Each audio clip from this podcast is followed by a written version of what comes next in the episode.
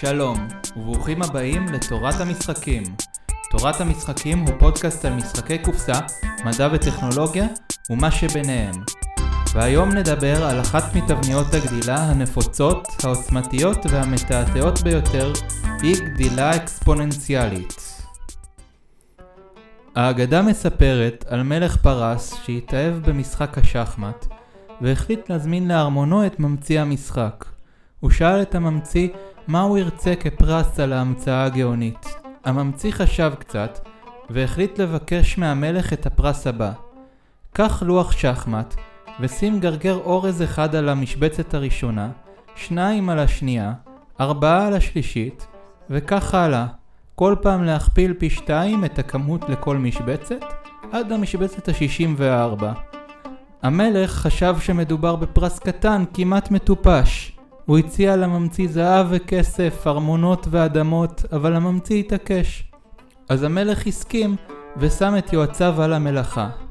בהתחלה הכמות נראתה סבירה, מ-4 עלינו ל-8, ואז ל-16, ל-32, גרגירי אורז סך הכל. במשבצת ה-15 כבר נדרשו היועצים לשים קילוגרם של אורז, ואז הם כבר התחילו לחשוד. במשבצת ה-25 נדרשו לטון אורז. כעת הם כבר הביאו את מלומד החצר שהסביר להם שכמות האורז שתידרש בשביל למלא את כל לוח השחמט בצורה הזאת יותר גדולה מכמות האורז שהממלכה מייצרת בשנה, יותר מכמות האורז שהעולם כולו מייצר בשנה, ואפילו יותר מכמות האורז שהאנושות כולה ייצרה בכל שנות קיומה. הסיפור הזה ממחיש את כוחה הבלתי צפוי לפעמים של גדילה אקספוננציאלית. גדילה אקספוננציאלית היא תבנית שמתקבלת כשגודל מסוים מכפיל את עצמו פי קבוע שגדול מאחד כל יחידת זמן מסוימת, או יחידת שינוי אחרת כמו המעבר בין משבצות על לוח השחמט. הסיבה שהיא נקראת אקספוננציאלית היא שאם נרצה לתאר למשל את כמות הגרגרים שצריך לשים במשבצת מסוימת, הביטוי יהיה 2 בחזקת מספר המשבצת. באופן דומה, אם גודל מסוים מכפיל את עצמו פי 1.5 כל שנה, בשנה מסוימת הגודל יהיה הגודל המקורי כפול 1.5 בחזקת מספר השנה. תמיד יחידת הזמן שלנו נמצאת במעריך או האקספוננט של החזקה. הגודל שמכפילים בו כל פעם נמצא בבסיס החזקה, ולכן הוא נקרא הבסיס של הגדילה האקספוננציאלית, והוא קובע את קצב הגידול. המתמטיקה מלמדת אותנו שבטווח הרחוק, גדילה אקספוננציאלית, אפילו עם בסיס נמוך, מביסה כמעט כל צורת גדילה נפוצה אחרת. לדוגמה גדילה לינארית, כלומר גדילה בקצב קבוע. גם אם נוסיף אלף גרגרי אורז בכל משבצת, די מהר הגדילה האקספוננציאלית תביס אותנו. כמובן שהפו, שבפועל התוצאה של מה מגיע לגודל גבוה יותר יכולה מאוד להשתנות לפי בסיס האקספוננט, הגדלים ההתחלתיים וערכים רלוונטיים אחרים, כולל במיוחד אורך הזמן שמסתכלים עליו. המתמטיקה מבטיחה שבזמן מספיק ארוך האקספוננט ינצח, אבל לא בהכרח נגיע לזמן הזה. גדילה אקספוננציאלית היא תבנית מאוד נפוצה בטבע. אפשר לראות אותה הרבה מאוד בביולוגיה אם מסתכלים על גדילה של אוכלוסיות. ניקח למשל מודל פשוט לגדילת אוכלוסייה של ארנבים. נניח שבכל שנה חצי מהאוכלוסייה הם זוגות שיכולים להביא ילדים, וכל זוג יכול להעמיד שני צאצאים. נקבל שבכל שנה האוכלוסייה מוכפלת פי אחד וחצי, לכן במקרה הזה תתקיים גדילה אקספוננציאלית עם בסיס של אחד וחצי. אם נניח גם שרבע מהאוכלוסייה שהייתה קיימת בתחילת השנה תמות במהלכה, נקבל עדיין גדילה אקספוננציאלית אבל עם בסיס נמוך יותר, אחד ורבע. אז למה הארנבים לא מילאו את כל העולם כבר? כמובן שהמציאות היא מורכבת יותר. קצב הבאת הילדים וקצב התמותה הם לא קבועים ותלויים במשאבים ומרחב המחיה שקיים עבור הארנבים. כאשר אוכלוסיית הארנבים גדלה מספיק, הם יתחילו לכלות את המשאבים ולמשוך יותר טורפים, וככה קצב הגדילה ילך וידעך עד להגעה לאוכלוסייה קבועה פחות או יותר. אבל כאשר אוכלוסייה מתחילה להתרבות בשטח חדש ופורה, גדילה אקספוננציאלית היא קירוב טוב לאופן הגדילה של האוכלוסייה. בכמה מאות שנים האחרונות, הגדילה האנושית נראית כמתאימה טוב מאוד למודל הזה של הגדילה האקספוננציאלית, עם הכפלה כל כמה עשרות שנים.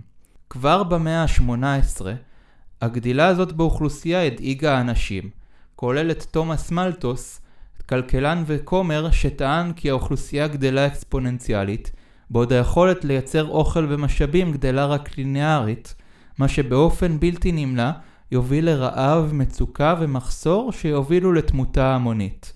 על הרעיונות של מלטוס מבוססת גם האידיאולוגיה של נבל העל טאנוס מסרטי הנוקמים, שרוצה להוביל לדילול אוכלוסייה לפני הסוף הבלתי נמנע לטענתו.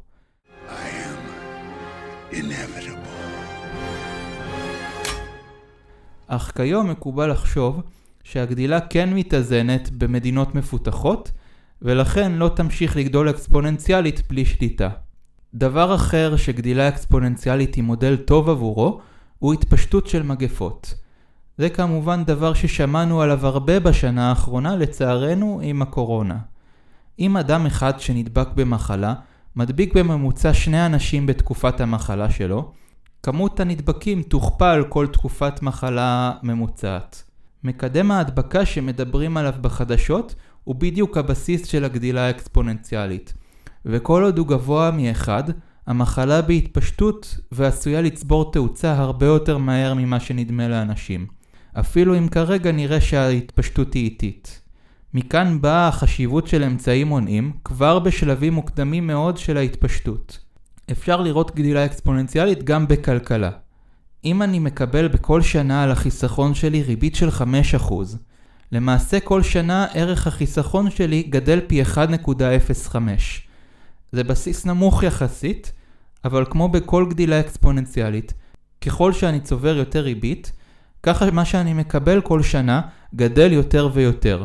מה שנקרא בכלכלה ריבית דריבית. וזה היתרון בחיסכון ארוך טווח, כמו חיסכון לפנסיה, שנותן זמן לגדילה האקספוננציאלית להתחיל להיות משמעותית.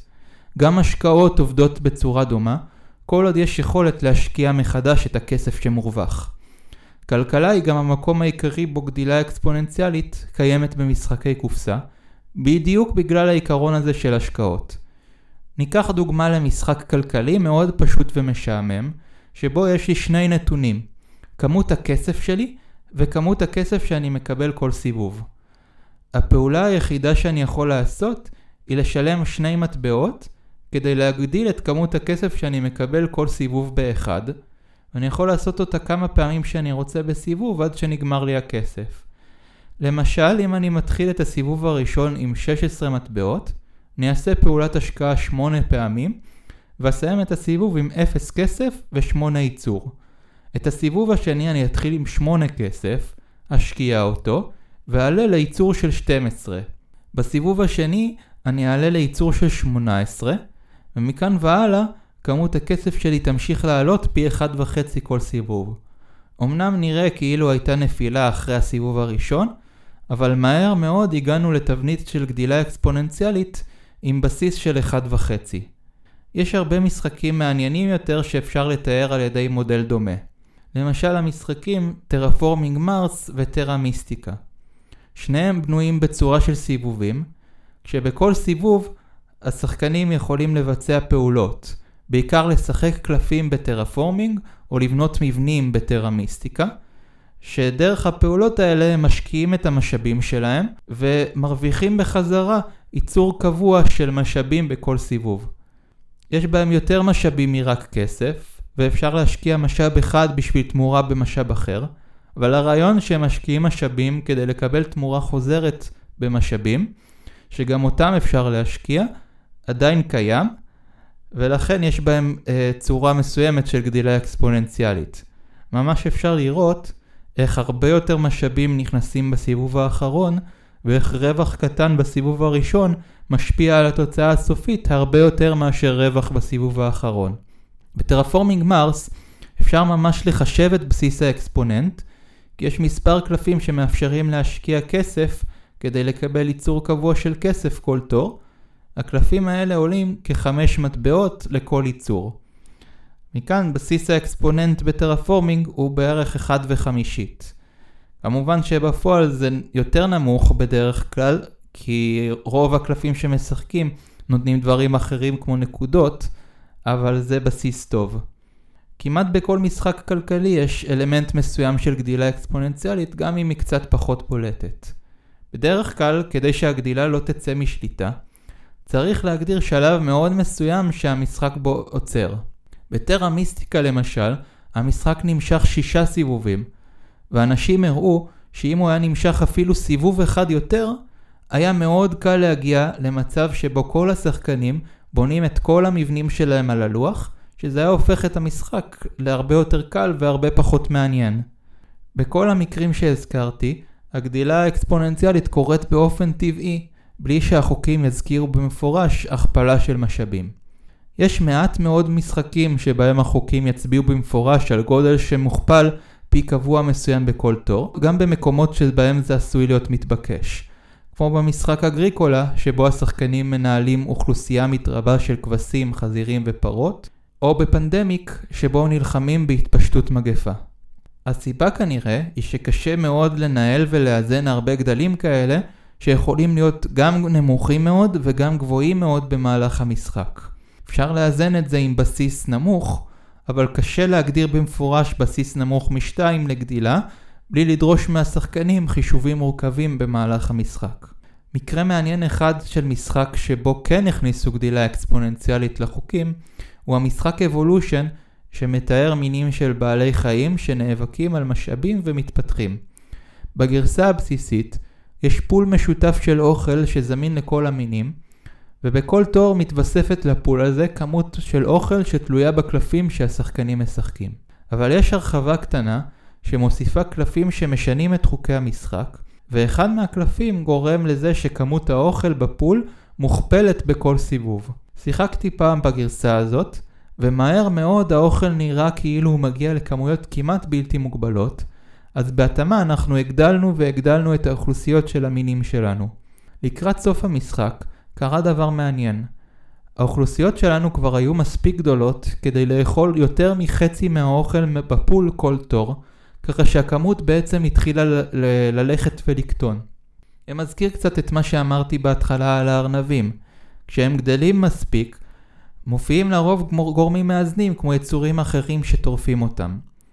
הגרסה הזאת של המשחק היא לא מאוזנת במיוחד, אבל אני חושב שיכול להיות מעניין ליצור משחק שמדמה גדילה של אוכלוסיות ומשאבים בצורה אקספוננציאלית, בו השחקנים יכול, צריכים להיות הגורם המאזן.